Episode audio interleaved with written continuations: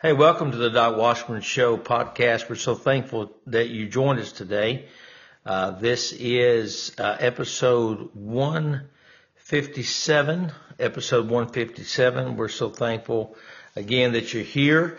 Uh, Doc Washburn is planning on being back, uh, I think, on Thursday. Looks like that's pretty solid.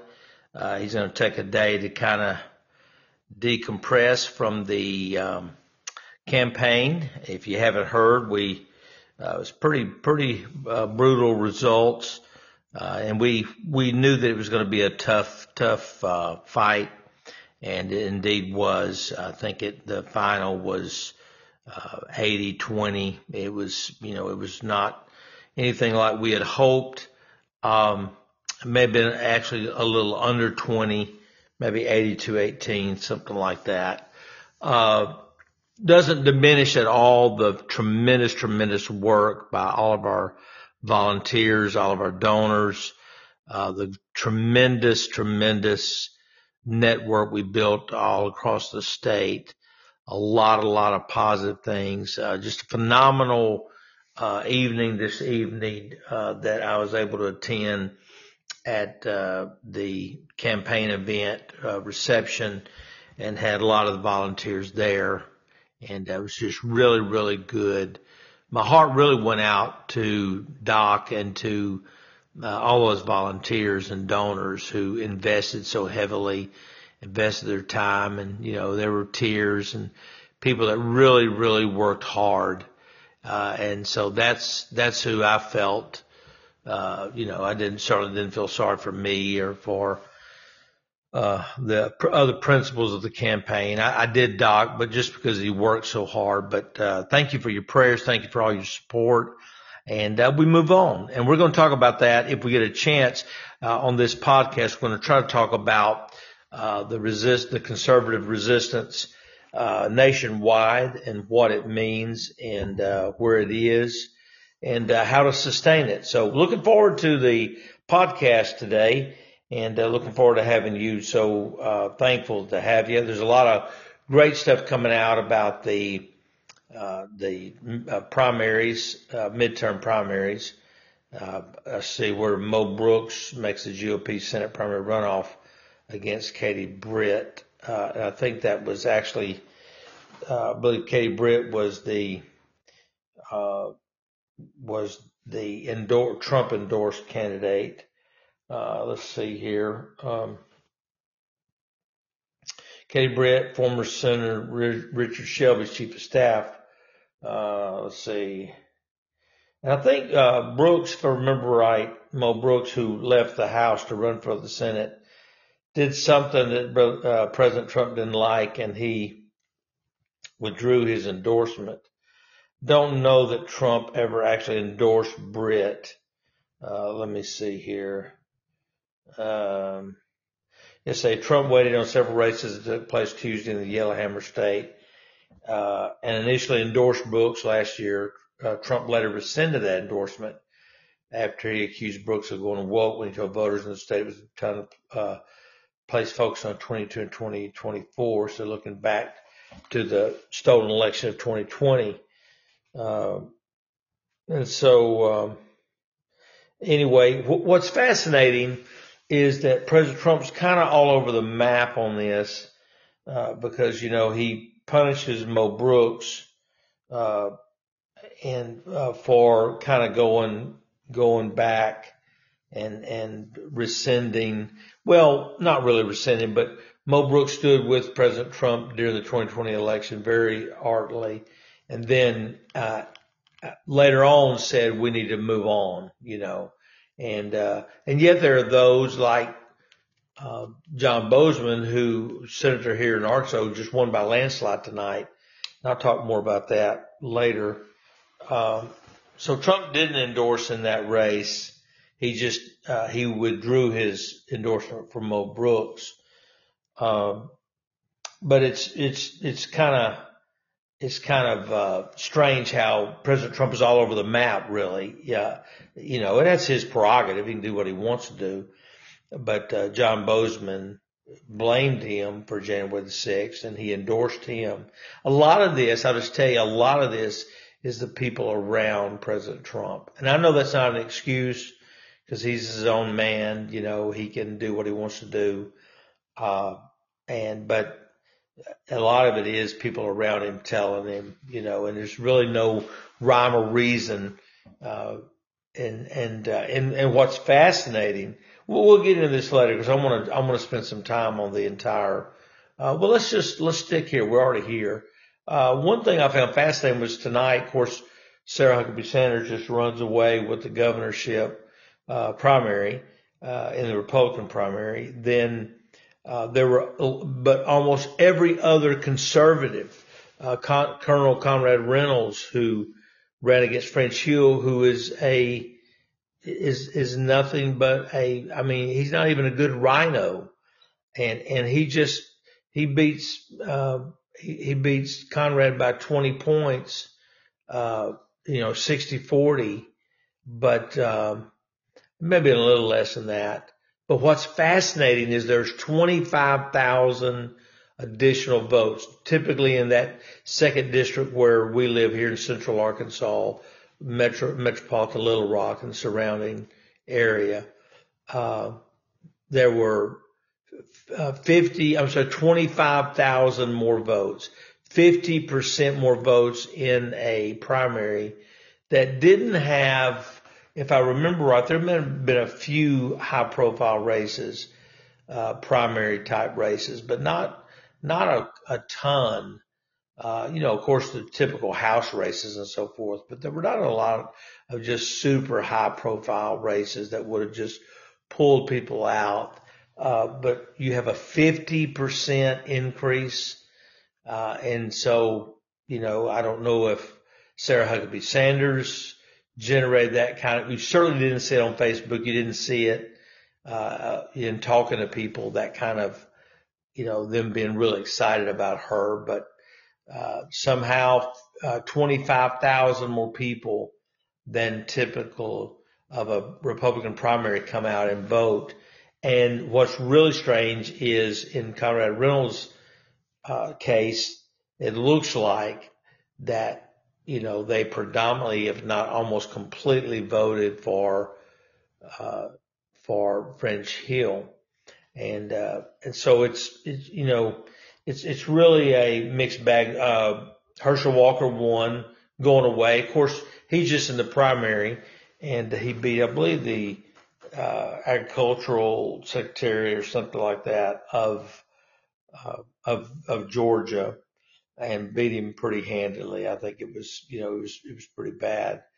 Um, and so there's been, um, I hadn't seen the Tennessee race, uh, what, you know, because that's a pretty high profile congressional, congressional race there in Tennessee. Uh, let's switch gears and we may come back to the election. Uh, but the Texas school shooter, what we know, it was uh, Salvador. If you've not heard, there was a shooting near the border of Mexico, Uvalde, Texas, which is a predominantly Hispanic uh, area. And uh, the shooter was an 18 year old kid by the name of Salvador Ramos, opened fire at Robb Elementary School, killing 19 children and uh, and two teachers, from what I uh, understand so far. Um, he also had previously killed his uh, mother. I'm sorry, grandmother. Um, so uh, he was he he had killed his grandmother, I think, right before uh, right before this. Um, Chris Swecker was on with, um, I believe, let's see here, with Laura Ingraham. He's talking about, uh, and again, the first question I had, one was this, someone coming over from, uh, from Mexico.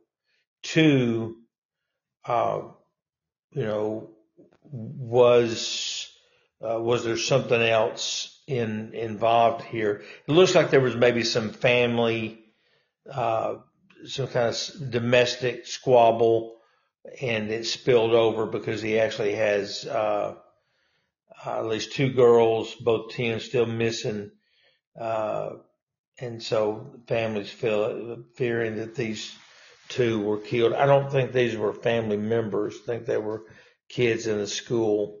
Um, Chris Swecker, who is a former FBI assistant director, claimed the alleged shooter uh, of Robb Elementary School uh, was flashing red uh, ahead of this unspeakable cowardly act.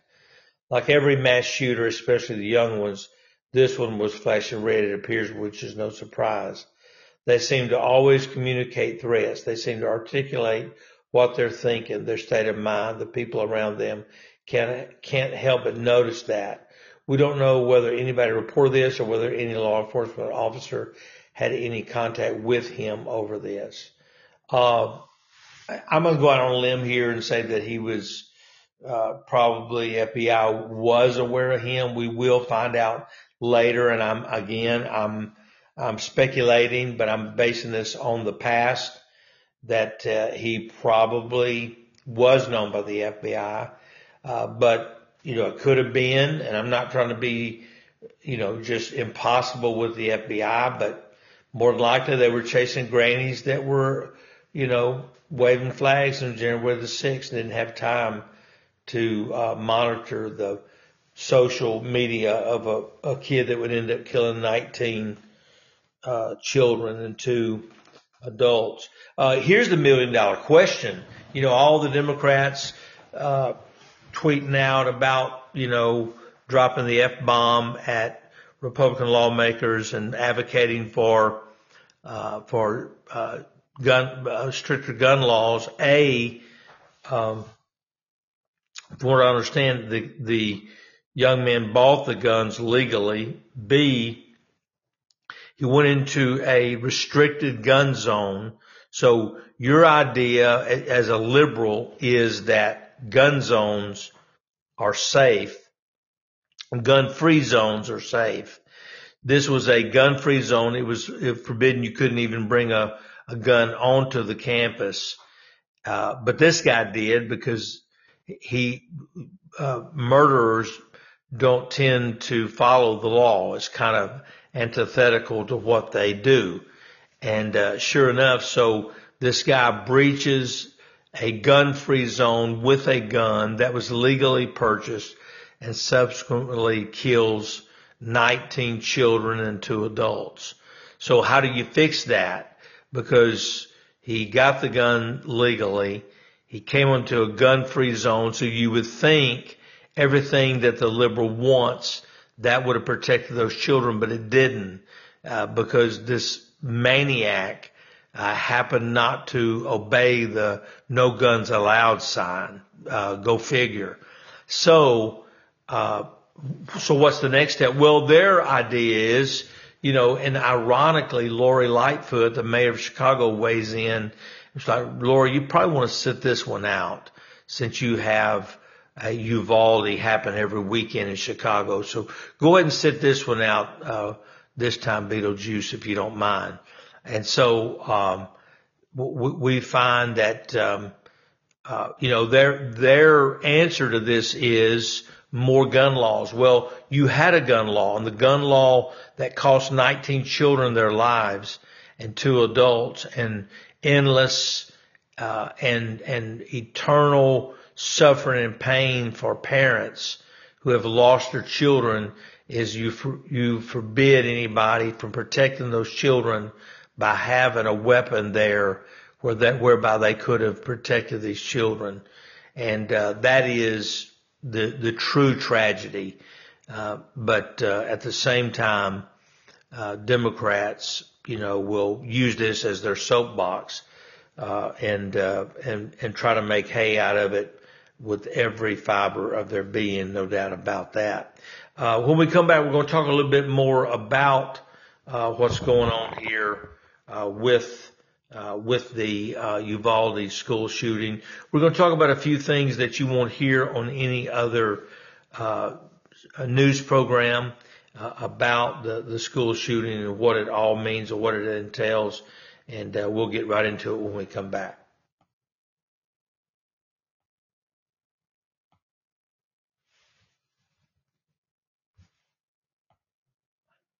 Well, I thought we would. We're having a little technical difficulty, so we'll try to come back to that. Um, but uh, if you haven't heard, there was a terrible school shooting in Uvalde, Texas. Uvalde is down uh, near the border. Uh, as I said earlier, it is uh, predominantly uh, uh, Hispanic, and these these children were predominantly Hispanic. The perpetrator was Hispanic, and so it's um, it's pretty pretty a really really sad day, and actually a day uh, something that did not have to happen. Uh, it, it, was not. It, it, did not have to go down that way uh, because all you needed was multiple teachers uh, with training, resource uh, officers with training uh, that could have protected those children. someone had a great idea we could have taken the 40 billion we sent to Ukraine and uh, trained our own uh, officers for our schools. We'll be right back here in just a moment and talk about it a little bit more. If you tried to buy a car recently, realize there's such a chip shortage, you may have a hard time finding what you're looking for. People I know have actually bought vehicles from hundreds of miles away from where they live. That's where Red River Your Way comes in. Red River Your Way is a big old car dealership in the middle of the USA that believes in freedom, including your freedom to buy a car, truck, van, or SUV the way you want to. You can buy online and they'll drive it to you no matter where you are. Red River Your Way wants to make your car buying experience as easy and transparent as possible. That's why they've added technology to their website to put you in complete control of your payment options and allows you to complete the entire purchase process online. But don't worry, Red River experts are still here to help you every step of the way if you have any questions. Red River makes it so easy. As you browse their selection, you'll see each vehicle has a button that says explore payment options on it. Clicking that button guides you through a few easy questions and then create personalized payment options you have complete control over. All you have to do is adjust your preferences and all the math happens automatically so you can figure out what monthly payment works best for your budget. Red River Your Way makes car buying online easy. Your whole car buying process is completely transparent. If you want to buy a car, truck, van, or SUV, order online from the nationwide car dealer that believes in freedom, the dealer that will deliver your vehicle to your front door no matter where you live, redriveryourway.com. You will be glad you did. Let me once again express how thankful we are to our advertisers. I want to mention a couple of them to you. They make it possible for us to do what we do. Like my friend Justin Minton, M-I-N-T-O-N, Minton in Benton. Now, Justin's a former insurance adjuster who left the insurance industry to become a private lawyer, founded the Minton Law Firm to help injured people fight against powerful insurance companies and corporations. And he has sure helped me out with the three automobile accidents I've been in since 2019. The Minton Law Firm has a great team of lawyers, including the 2016 Trial Lawyer of the Year and the 2016 Outstanding Young Lawyer of the Year. The insurance companies take Justin Minton and his team of lawyers seriously because they know they can and will take your case to trial if need be. So whether you want to go to trial or settle out of court, it's a really good idea to have a knowledgeable trial attorney on your side. Justin's team aims to bring justice to clients who've been injured and need somebody to stand up for them. No matter what the injury, Justin Minton makes sure the Minton Law Firm always works hard for you. Whether you're in a car wreck, hurt on the job, or you or a loved one is suffering from the carelessness of another, if you're in Arkansas, Justin Minton Law, M-I-N-T-O-N, Minton and Benton, is here to help you. Just call the Minton Law Firm 501-943-4195 or visit justinmintonlaw.com today. All right, we're getting back to the Uvalde school shooting down in Uvalde, Texas. And uh, by the way, I'm Donnie Copeland sitting in for Doc Washburn.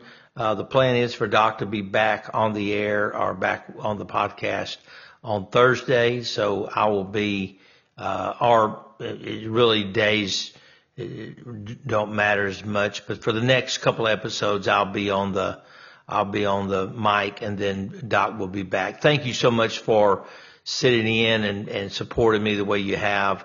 You've been so kind. I really appreciate it. And, uh, looking forward to Doc getting back here and I can be working behind the scenes and hopefully I'll see you back, you know, sometime when he takes a vacation or whatever. But I've thoroughly enjoyed it, but I'm certainly ready for him to get back here and, and to know that you are as well.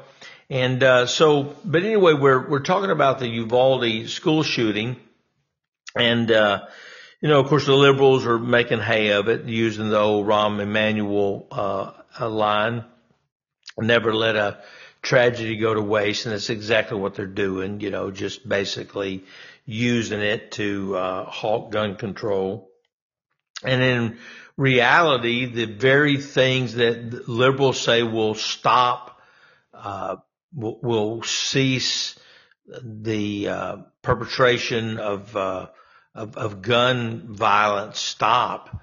Uh, they got exactly what they wanted. Uh, these were legally purchased guns because that's supposed to make a difference. Uh, and secondly, they outlawed all guns on this campus. But newsflash, the criminal, the serial killer, the maniac didn't obey the signs.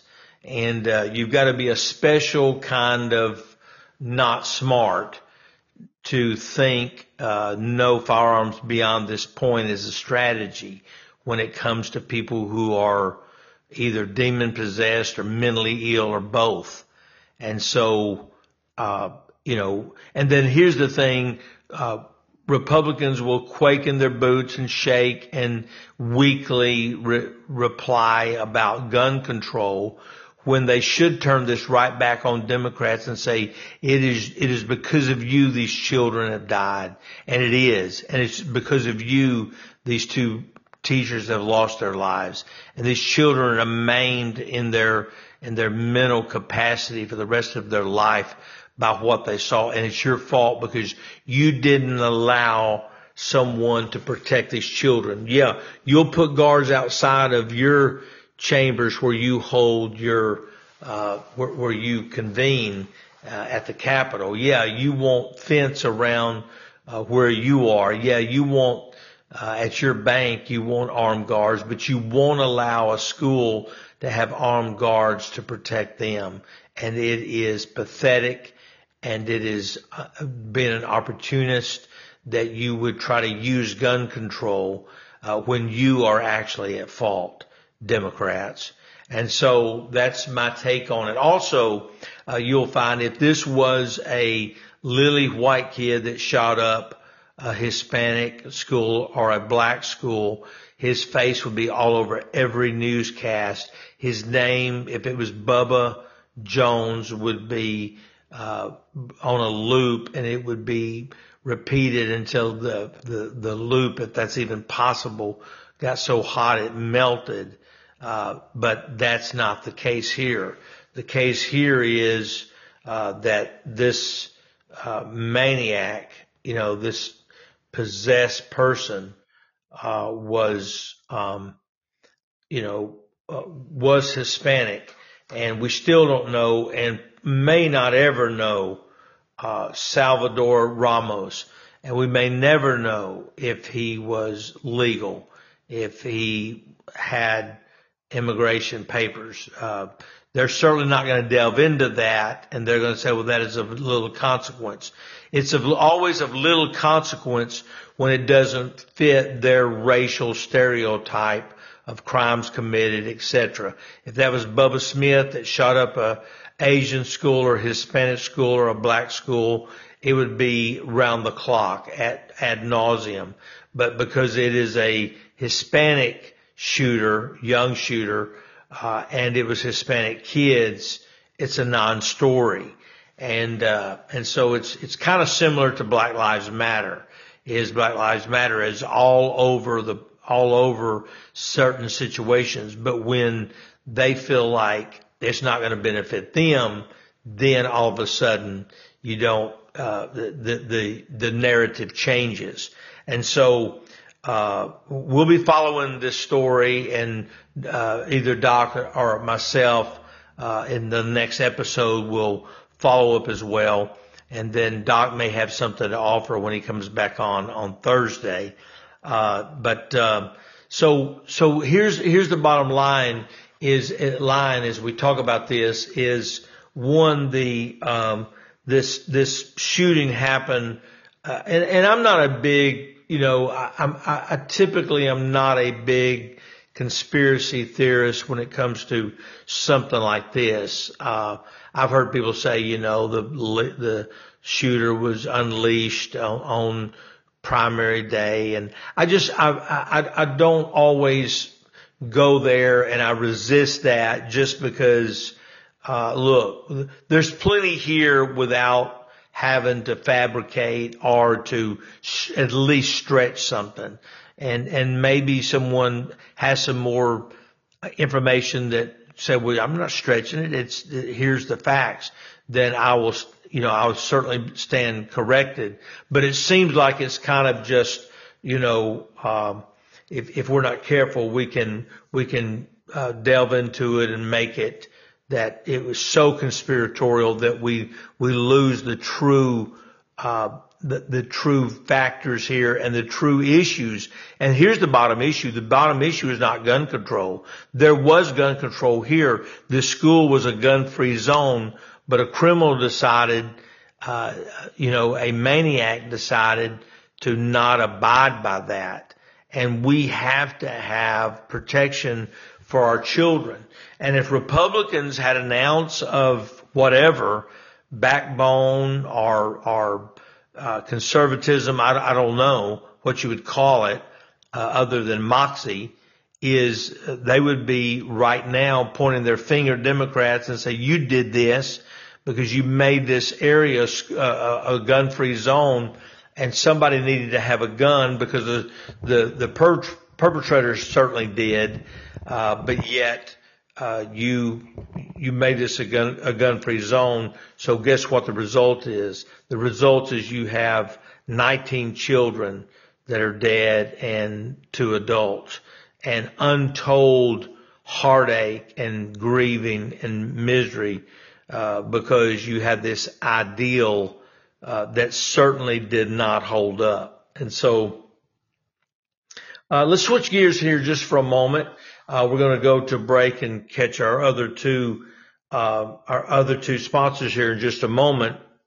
But when we come back, I want to delve a little bit into the uh, primary midterms, what it means, uh, what it means for President Trump. I think you're going to see that it's a little bit all over the map, quite honestly, uh, with uh, President Trump about the people he endorsed or maybe people he didn't endorse. Uh, I think uh, at least leading up until tonight, uh, President Trump had enjoyed pretty much a, a flawless run. Uh, but uh, you know, as far as endorsements, uh, but little little tarnished tonight, not not greatly. Um, and and you know, several of his candidates won overwhelmingly, and then a few that uh, I think it's less about people he endorsed that didn't win, and it's more about not endorsing people he should have endorsed while he endorsed people that he really technically had no no business endorsing just because of their past. And so uh, we'll delve into that after we come back from uh, our break, and uh, we'll be right back here in just a moment. We talk a lot about pushing back against the overreach of the federal government. What better example would there be than Obamacare? Are you like most Americans? Did Obamacare, the so-called Affordable Care Act, make your health care more expensive? Does your health insurance premium feel like a second mortgage?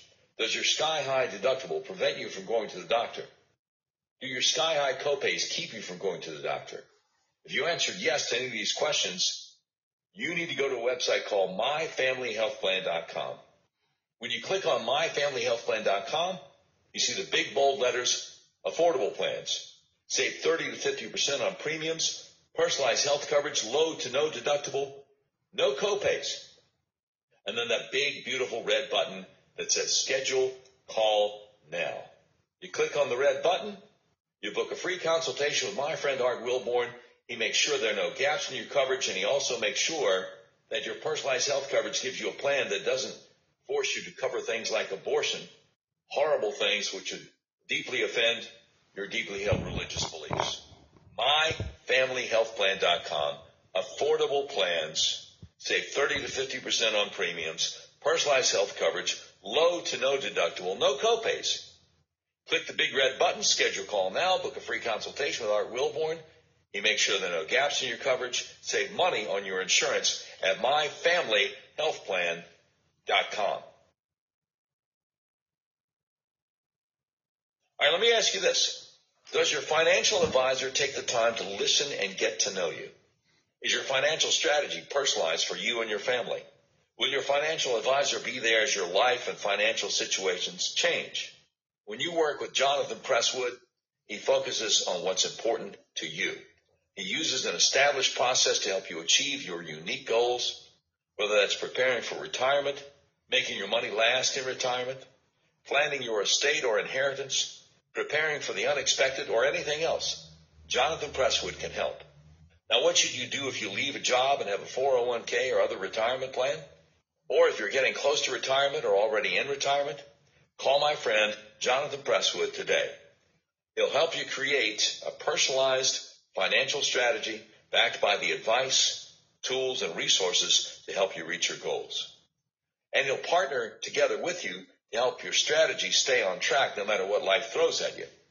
Listen, we can all dream of having a perfect retirement, but how many of us will actually experience it? No matter where you are today, Jonathan Presswood is offering a free retirement analysis to figure out where you'd like to be and what it will take to get you there, and there's no obligation. Contact Jonathan Presswood, a financial advisor with Edward Jones Investments, today at 501 303 4844. Again, that's 501 303 4844. Don't wait. Call Jonathan Presswood today at 501 303 4844. Now, if you're like me, you can't remember phone numbers, go to our website, docwashburnshow.com. Just click on the link to Jonathan Presswood at Edward Jones. Edward Jones, making sense of investing. Member SIPC. All right, we're talking about the midterms, also talking about the Uvalde uh, school shooting. We kind of been running the gambit here uh, in this episode, and uh, there's a couple of things here that I wanted to uh, touch base on, and uh, and kind of what the primary night uh, actually means. I, I think the biggest takeaway for me when I look at someone like Mo Brooks, who was first endorsed by Trump and then pulled that endorsement, then endorsed uh, Sarah Huckabee Sanders, uh, and then Sarah Huckabee Sanders endorsed two of President Trump's arch rivals, uh, all Republicans.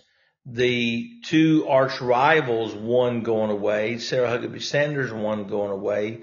So what do you take from that? What do you take from President Trump endorsing Sarah Huckabee Sanders, who in turns goes to Indiana, raises money with Michael Pence, who stabbed President Trump in the back, who publicly endorses French Hill, publicly endorses uh, Senator John Boozman, House Representatives uh, uh, French Hill, and uh, the, both of these men said that January 6th was President Trump's fault, said stolen elections, a fable and a fallacy, uh, on and on. But yet these two, uh, you know, these two guys are endorsed by the person who, uh, President Trump didn't endorse them, but the person who endorsed, uh, her, Sarah Huckabee Sanders, endorses these two, and they all three win going away. And, and, uh, to boot, Conrad Reynolds, who ran against French Hill in the second district.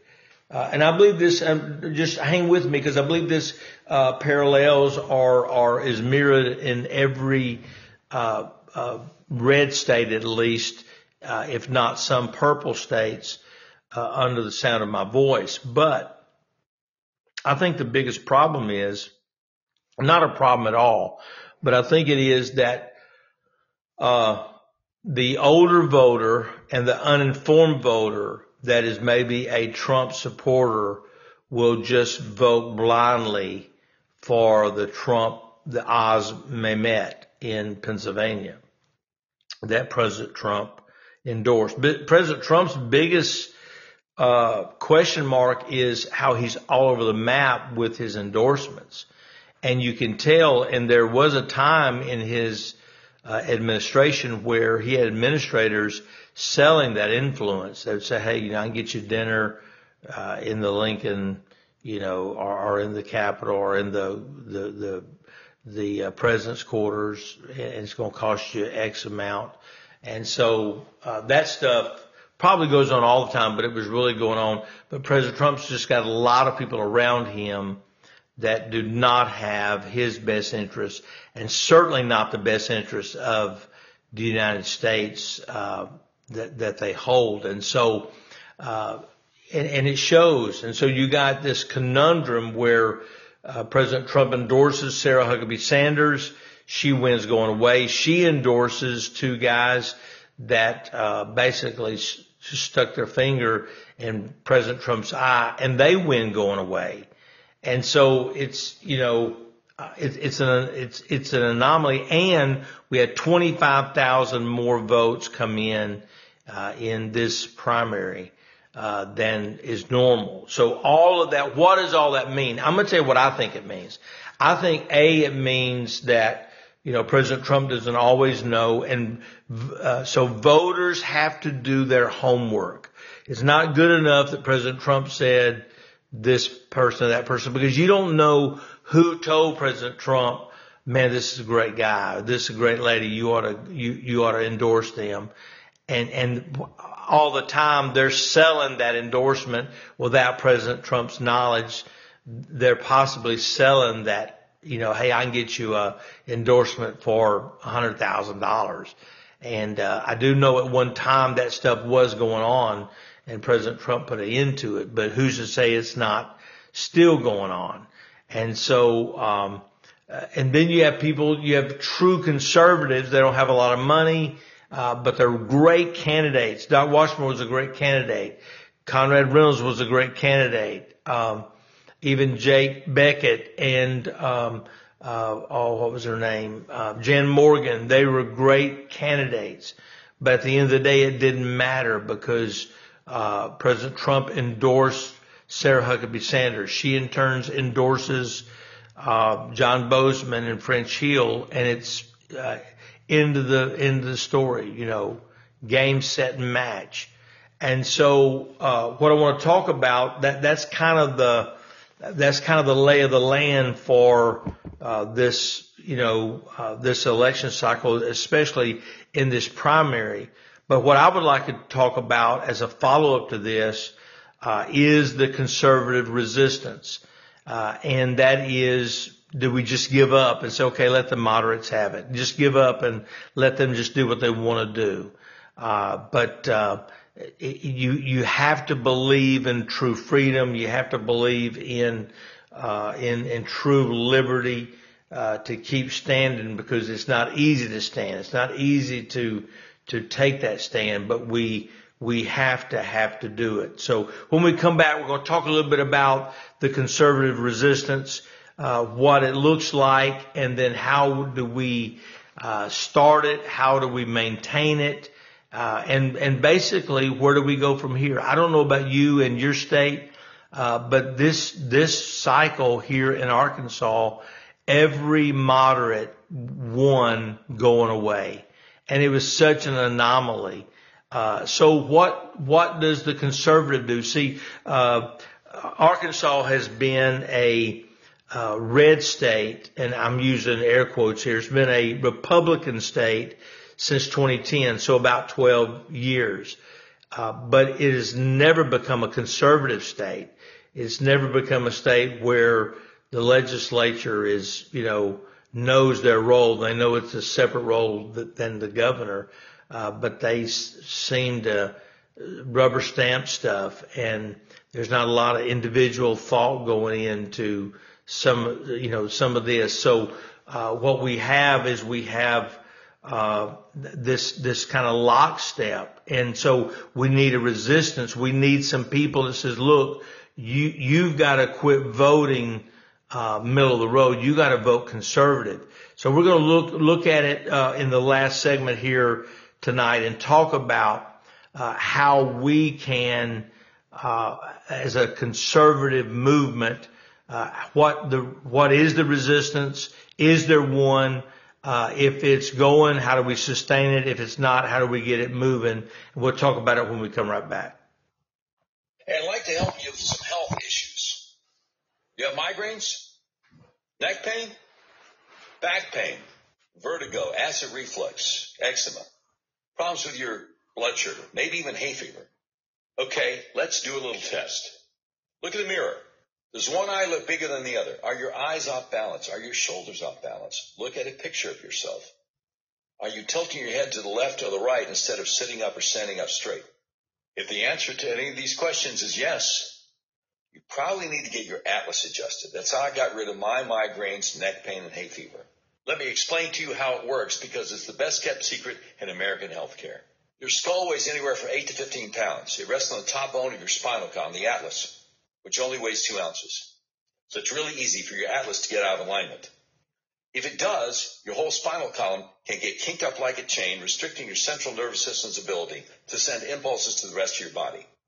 It can affect your respiratory system, reproductive system, circulatory system, even digestive system, and yes, it can cause migraines, neck pain, back pain, acid reflux, eczema, vertigo, problems with your blood sugar, do yourself a favor. If you're in Arkansas, call my friends at the Arkansas Upper Cervical Center, 501-279-2009 for a free consultation to see if you need to get your atlas adjusted, because you probably do. If you're outside Central Arkansas, go to their website, turnmypoweron.com, and click on Find a Doctor Near You. And I sure hope you can. We've been talking about the conservative resistance uh, and how that Republican doesn't mean conservative, and seems like conservatives uh, have some isolated victories, but uh, the wins are few and far between, and it's really hard to get a conservative momentum going. We have a few, very few races, but we have a handful of races uh, in Arkansas tonight where the conservative uh, is at least in a runoff, but very, very few. Uh, and most of the congressional races, the Senate and House races, the more conservative uh, candidate, uh, especially if that candidate was uh, not an incumbent, loss going away. I mean, you know, 20 points was the norm. Uh, 10, 15 was not abnormal. Uh, but but 20 was, you know, it was it was larger than smaller margins. So here's the question tonight: Is uh, just because you have a red state doesn't mean they are uh, conservative. They may be Republican, uh, and it may be in a state even like Arkansas that is really not uh, the legislature on social issues. Yes, but when it comes to fiscal po- uh, policy, uh, tax policy, uh, uh even regulation, uh, they are not Republican. And, and I'm going to tell you why. Why they can be very conservative when it comes to social issues, but when it comes to fiscal, when it comes to tax policy, because that affects their big time donors, that affects Oaklawn, that affects um, Walmart. It affects Tyson Food. And so, uh, they're, they're beholden to the big money people, uh, in the state. And, uh, you know, I've heard my, whole, not my whole life, but 20 years I've been in Arkansas. It's just a little poor state. Well, you have $3 billion, uh, you know, one point something, then you get, you got a surplus that's projected and it's going to be scaring $3 billion. Well, you know what? uh, the reason you're a poor little state, one, every state is poor because they don't have any money except for the people's money. But has ever occurred to one politician the reason that Arkansas or any other state could possibly be poor is because the state who has nothing, owns nothing, has no assets, has three billion dollars of the, uh, in this case, Arkansans money sitting in a savings account instead of, instead of being in the checking account or in the pocket of Arkansans. And so you have to have legislators, you have to have governors, you have to have lieutenant governors, you have to have uh, constitutional officers that will stand for liberty and stand for conservatism and be able to articulate it and to stand for it and not to blink. And so what does the conservative resistance do? What, where do we go from here? What do we do? I know tonight, uh, uh earlier, you know, uh, or yeah, earlier to, tonight, uh, I was at a, um, event for Doc and, you know, and, and it's just, I mean, some of the best people in the world work their just tails off and, you know, they're in tears and, and not everybody, not even most everybody was, crying but there was a few that was just, and it was the ones that had worked the hardest. They had put it all on the line. So to those people, what do you say? What do you say to those people that knock 600 doors like the Sylvies? What do you do when you're a, you know, uh, a, a, a, a, uh, hard working farmer or somebody and you've given $2,000 and you're, you know, and that's not, that's not a little bit of money to anybody. Or you're somebody that gave their last, you know, their only discretionary money of five bucks or ten bucks. Uh, somebody that drove all over the state like a Marvin or Jeremiah. Uh, the people that in Jonesboro that knocked doors everywhere they went and, and knocked door after door. Uh, and I'm to tell you what it does. And then your candidate gets beat 80 to 20 or 82 to 18. It makes you want to quit. It makes you want to stop and say it can never be. But, but it's like anything else in life. Uh, if it were easy, everybody would be doing it. And it's not going to be easy. Uh, get, getting free from Great Britain wasn't easy. The revolution wasn't easy. Uh, there's never been anything that has been worth anything that was ever easy. And uh, one of the most frustrating things about the conservative resistance is we are uh, we are pitted against our fellow Republicans. But as we well know, being Republican does not make you conservative. And so it's some of, some of this is educating the voter because I think the voter is uh, is very uneducated and aware of what's going on. Somehow, some way, we have to get uh, voters more interested in who your congressman is, how they voted, who your senator is, how they voted, uh, and and whomever else they may be wanting to to uh, vote for, and uh, and get them more interested in that than they are American Idol or uh, The Voice or The Masked Singer. And, and, and nothing wrong with entertainment. I mean, that's people's business. They want to do it. That's fine. Uh, that, that's strictly their business. I don't think it's necessarily deplorable or anything. But what is deplorable is when you know who every mass singer is, but you don't know who your congressman or your senator is. And then you're not engaged at some degree, whether it's giving, putting out a sign. I'm not talking about you're knocking doors day and night, but you, you have to be involved. So where does this leave the conservative resistance? Well, I think we decide. We decide, well, I'm quitting. Well, you know, I remember one time I was going through a really tough time uh, as a pastor at this particular congregation, and um, and you know, I was I was thinking about, and I had some people that had really stuck with me and fought when I say fault, you know, stood with me. Uh, and it was some principles that I, I felt strong about, as did they, uh, that we couldn't leave. You know, we had to stick with these things. They're, they're tenets of the gospel and we have to stick with them. And others, I won't say all of them didn't feel that way, but they didn't feel like it needed to be articulated quite like I was articulating it and probably didn't feel like it was necessary either. Um, and so there was some, there was, you know, some disagreement and it, it, it got pretty, pretty bad under the scenes, nothing, nothing so much publicly or anything. But we were just stuck kind of as a church in this, you know, infighting. And when I say infighting, not openly, but more behind the scenes and more uh, beneath the surface than any public uh, disagreements or anything. Uh, it was just more philosophy and scriptural, quite honestly. Uh, but very much like what we're seeing today within the Republican Party. You have people that says, well, we got to get along with the Democrats. Well, we can't be against everything. Then you have people over here says, no, we got to go by the Constitution. Nothing else matters. I don't care what people think. And so th- you have the same thing. And so, uh, I've gotten really weary and tired of the whole thing and it was taking a toll on my family and, and, uh, you know, I, I'd not, this was my third and last church to, you know, to, uh, pastor. Uh, I actually had been a, a, a uh, an assistant in a church, and so I'd only pastored one church, and it was totally opposite. Very young congregation. Everybody were there was new believers. It was like one big happy family. We never had a disagreement. We never had one, you know, word where we were at each other's throat or anything like that.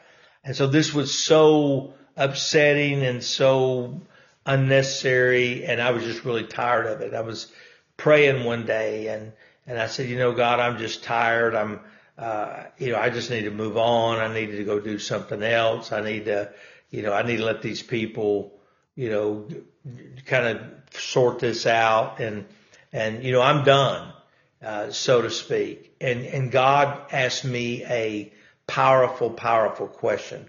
And uh, if you just joined us, we're talking about the conservative resistance. When things don't go our way, where do we go from here? And do we quit? Do we say, okay, it wasn't worth it? We knocked 600 doors. We gave $2,000, uh, you know, and, and to no avail. Not only did we lose, we lost going away. And so does anybody care? And so the answer is yes, somebody cares. 20% of the population cared. Yes, somebody cares. Uh, 50,000 people in Doc's case, 50,000 people, a really good, a class A city in the, in the state of Arkansas, which would be the top tier city, a fairly decent sized city voted, uh, for conservative values. So yes, it matters. And so here's the choice as the conservative resistance. Here's the, the choice is very clear. If we quit, we say everything we fought for doesn't matter. Everything that we believed in doesn't matter. Everything that we have espoused doesn't matter. Thank goodness Patrick Henry didn't quit. Thank goodness Thomas Jefferson didn't quit. Thank goodness, uh, you know, John Adams didn't quit and George Washington didn't quit. Uh, thank God all the men and women who played a part in the revolution. They didn't quit. They said, you know, this thing matters and we're going to see it through. And, and I, I, that is the same mentality that you and I have to have. Whether you're in Virginia, you're in Illinois, you're in Texas, you're in Arkansas, and your candidate lost, and they lost to someone who is not nearly as good a candidate. They're not nearly as conservative. And, and you're so upset at uninformed voters who say they're conservative, they're, uh, you know, they, they believe in all the things that you do, and yet they turn around and vote for somebody that does not have any of their values whatsoever. And we saw that here in our own state tonight. But what is the alternative? The alternative, you know, we can't quit.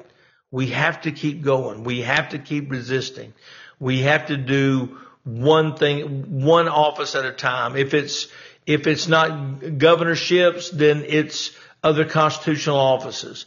If it's not other constitutional offices, uh, then it's state houses. And if it's not state houses, it's state senate seats. And if it's not state senate seats, uh, it's county uh, commissioners or, or uh, ca- county judges. Uh, and if it's not county judges, uh, then it's city councils. And if it's not city councils, uh, it's constables. Uh, it's, it's school board members. It's dog catcher, whatever. We start, we resist, we, we promote conservatism where we can, as we can, and we build from there. And so I think that's, that's not a good, uh, plan. It's the only plan is that the conservative resistance has to keep resisting. You know, there's, uh, a, a, a phenomenon or a principle, uh, and that is that a object in motion will stay in motion and an object at rest will stay at rest. And we as the conservative resistance, uh, we have to keep moving because if we, if we, if we stop, then we may not ever start again. And so, uh, this, this thought hit me and, and it, and it's not just for, uh, this case. It's, it applies to marriage. It applies to finances. It applies to studies. It applies to spiritual, uh, it's a spiritual application and that is whatever you may be doing in life and you're trying to attain a great marriage, a great business, or whatever it is, or, or build a church or build a business or build a family. But, but think of whatever you're trying to build. You're scaling a mountain and scaling mountains is not easy and very few people do it. That's why it's pretty lonely on a mountainside. And so you're tired, you're weary, and you're halfway up the mountain and you want to just let go of the rope and just slide back to the bottom because this, this resistance really gets tiring. Or you can just hang out on the side of that mountain until you get your energy. Stay right in the position you are. Don't give up any ground. Stay right where you are till you get your next breath and you take another step. I told a family today that's going through some really tough things. And man, when they poured out everything going through, they're going through, and I was sitting in their home and even in their home, there was, you know, a lot of uh, unfinished stuff and just financially and in so many areas, they're just, their life is in shambles. And it was almost ironic because their home, they'd started a remodel and uh, some things that happened and even that had gone wrong and it was all just, you know, half finished. And it was like the, the home represented their life being in shambles and, and being in a place where you're almost overwhelmed with where do you start in life, in this house, in my marriage, whatever it may be. And I told him, I said, look, you can't look behind and because it's behind you. Uh, that's, that's profound, right? And you can't look ahead because it's not here yet. So all you have is right now. And I had a guy tell me years ago, uh, when I, I used to run a lot and I, you know, I'd had this long day I ran, it was 13 miles. And he said, you know how you run 13 miles? I said, no. He said, you don't think about it. He said, if, if you allow your brain to think about, I got to run 13 miles, you'll never run it. You'll give up. You'll quit. And when you're at mile two, you'll say, man, I got 11 miles. If you think like that, even uh, when you get to 12 miles, you get one more mile, uh, that's okay. But even then, it's like, man, I got a whole mile. That's how your brain will process it when you're that tired, when your lungs are on fire, when your legs feel like lead. He said, you know how you do it? You say, you, you know, I don't know where the next mile marker is. I don't know where, I don't know where the next, uh, you know, water station is. But here's, I don't know if I can make it to the next water station, but I know this. I can take one more step, one more stride. And he said, you do it stride by stride. And so on this, uh, post primary night where maybe your candidate didn't win, maybe things didn't go the way that you want them to go. Uh, maybe you're not only disappointed, you are severely disappointed by what happened. Uh, so if you get to focusing on, man, we've got a long ways to go, you're going to get discouraged. If you look at it and go, man, we've looked back and said, man, we've tried all this and we spent all this money and we did all this and, and very little happened, then you get discouraged. But if you can say, you know what, I'm getting up tomorrow and we're going to try, we're, we're going to start again and we're going to recruit, uh, a, uh, a school board member and we're going to recruit a city council person and we're going to recruit a mayor candidate and you just, you start where you can and you build out from where you can. And then if you will do what you can, then the, those other things will tend to take place or take care of themselves. Man, we have had a wonderful time uh, being with you, and I have found this to be just a privilege, and I want to thank each and every one of you for uh, allowing me uh, to have this time with you. Uh, I did want to uh, uh, do our tweet of the day before we get away. And so we're going to do that. That is brought to you by Red River Your Way, by the way.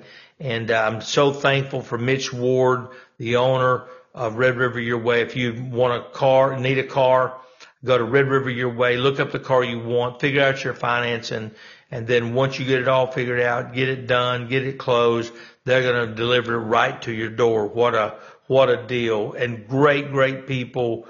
Uh, in fact, uh, we, we find that, uh, uh, Mitch was trying up until this afternoon, he was, uh, trying to turn people, uh, to Doc. Yeah, even as we spoke, uh, we were heading into the, uh, to the uh, event there, after, uh, the polling stations closed right before, uh, right at lunch and, and the afternoon, he was still trying to turn people, uh, there. So, uh, uh, to, to dot. So, uh, these are people that believe in freedom and they're people you will love doing business with. So we hope that you will, uh, it, you will support them and, uh, do, uh, do good by going and checking them out. Uh, so, um, uh, Tim Swains is breaking Mar- Marjorie Taylor Greene wins the GOP primary in House District 14. Uh, that's a great one right there. Um, let's see. Um, I want to give you one more here. Mm, oh, let's see here. Give me one second.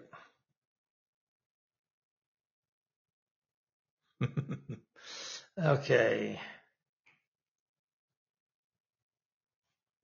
Yeah, yeah. Th- this right here is kind of what I'm talking about. This is not funny and it's not, but it, it just shows you where the voter, uh, their heads are. Says, this is David Wasserman. It says, wrap your head around this fact.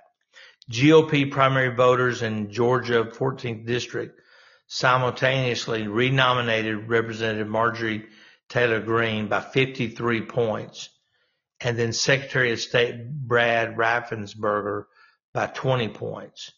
Uh, if you remember, Brad Raffensperger is the guy that refused to uh, to look into the election improprieties in Georgia, and so uh, that is the fickleness of the voter.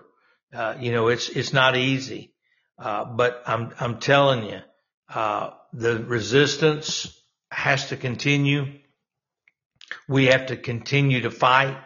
We have to continue to be, stay vigilant. And the way we do that is one step at a time. Hope you have a wonderful day.